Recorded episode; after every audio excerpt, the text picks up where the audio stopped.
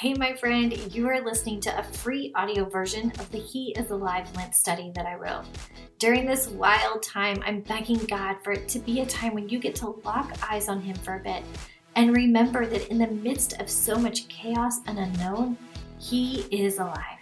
Let's not wait for Easter Sunday to remember that. Let's celebrate Him in the weeks leading up to it.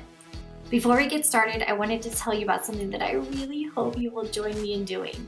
If you want even more of God's Word in your life, and you love learning from amazing women Bible teachers, then you have to join our community of a thousand plus women from all over the world at Online Women's Bible Study. Go to onlinewomensbiblestudy.com for more. At the end of today's session, I'll tell you how you can get a week free plus 10% off for life. Okay, let's get started on today's session from He is Alive. I'm praying for you today, and I love you so much. Week 3, Session 3, John chapter 7. If you haven't already, spend a little bit of time in prayer. Praise, repent, ask, yield, then stop and listen. Read John chapter 7. After this, Jesus went about in Galilee. He would not go about in Judea because the Jews were seeking to kill him. Now the Jews' feast of booths was at hand. So his brothers said to him, Leave here and go to Judea, that your disciples that your disciples also may see the works you are doing. For no one works in secret if he seeks to be known openly. If you do these things, show yourself to the world. For not even his brothers believed in him. Jesus said to them, My time has not yet come, but your time is always here. The world cannot hate you, but it hates me because I testify about it that, it, that its works are evil. You go up to the feast. I am not going up to this feast, for my time has not yet fully come. After saying this, he remained in Galilee. But after his brothers had gone up to the feast, then he also went up, not publicly, but in private. The Jews were looking for him at the feast and saying, Where is he? And there was much muttering about him among the people. Why some said, He is a good man, and others said, No, he is leading the people astray.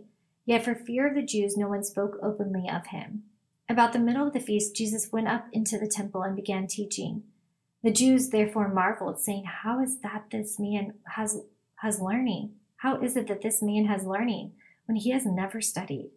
So Jesus answered them, My teaching is not mine, but his who sent me. If anyone's will is to do God's will, he will know whether the teaching is from God or whether I'm speaking on my own authority. The one who speaks on his own authority seeks his own glory, but the one who seeks the glory of him who sent him is true, and in him there is no falsehood. Has not Moses given you the law? Yet none of you keeps the law. Why do you seek to kill me? The crowd answered him, You have a demon. Who is seeking to kill you?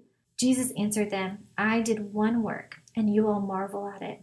Moses gave you circumcision, not that it is from Moses, but from the fathers, and you circumcise a man on the Sabbath.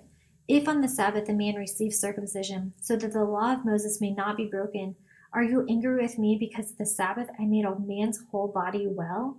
Do not judge by appearances, but judge with right judgment. Verse 25 Some of the people of Jerusalem therefore said, Is, is not this the man whom they seek to kill?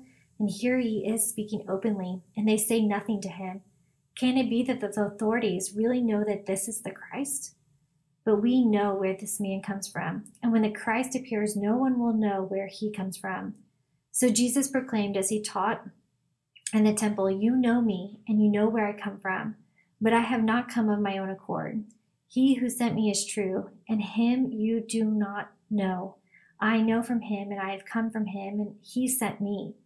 And they are seeking to arrest him, but no one laid a hand on him, because his hour had not yet come.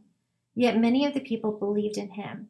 And they said, When the Christ appears, will he do more signs than this man has done? Verse 32 The Pharisees heard the crowd muttering these things about him, and the chief priests and Pharisees sent officers to arrest him. Jesus then said, I will be with you a little longer, and then I am going to him who sent me. You will seek me, and you will not find me. Where I am, you cannot come. The Jews said to one another, Where does this man intend to go that we will not find him? Does he intend to go to the dispersion among the Greeks and teach the Greeks? What does this mean by saying, You will seek me and you will not find me, and where I am you cannot come? On the last day of the feast, the great day, Jesus stood up and cried out, If anyone thirsts, let him come to me and drink. Whoever believes in me, as the scripture has said, out of his heart will flow rivers of living water.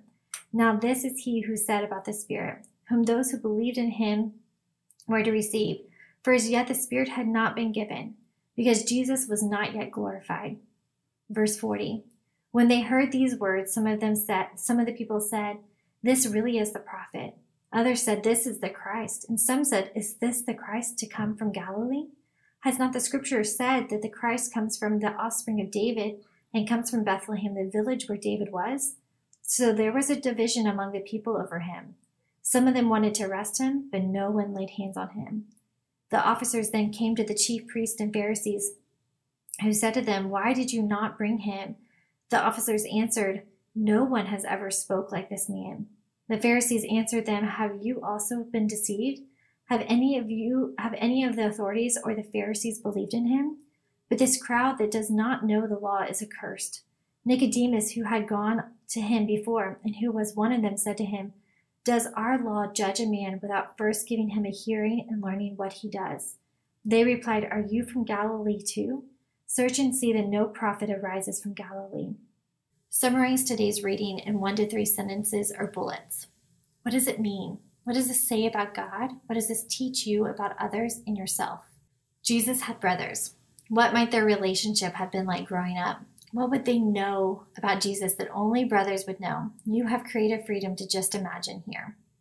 What were his brothers saying he should do and how did he respond? Why did he respond this way? Verse 1 verse 1 through 9. What can you learn about your own ambitions from, from chapter 7, verse 18? What did Jesus say about God? Elaborate on what that might look like. Verse 29. Jesus speaks again about water and thirst. What do you learn? Verse 37 through 39. What did the people think about Jesus? Verse 40 through 52. And what does that say? What does our culture say about Jesus? Are there any other questions you want to ask this passage or things to note? As always, before you wrap up, Ask yourself, what should I do and who should I tell? Friend, I so hope you enjoyed today's session of the He is Alive Lent study, that one episode at a time you are drawing closer and closer to Jesus. Can I ask you to do one thing for me before you head off? Would you snap a pic or a screenshot of you listening to this? I want as many women as possible to have access to this free Lent study. After all that is happening this year, I believe We've never needed something like this more.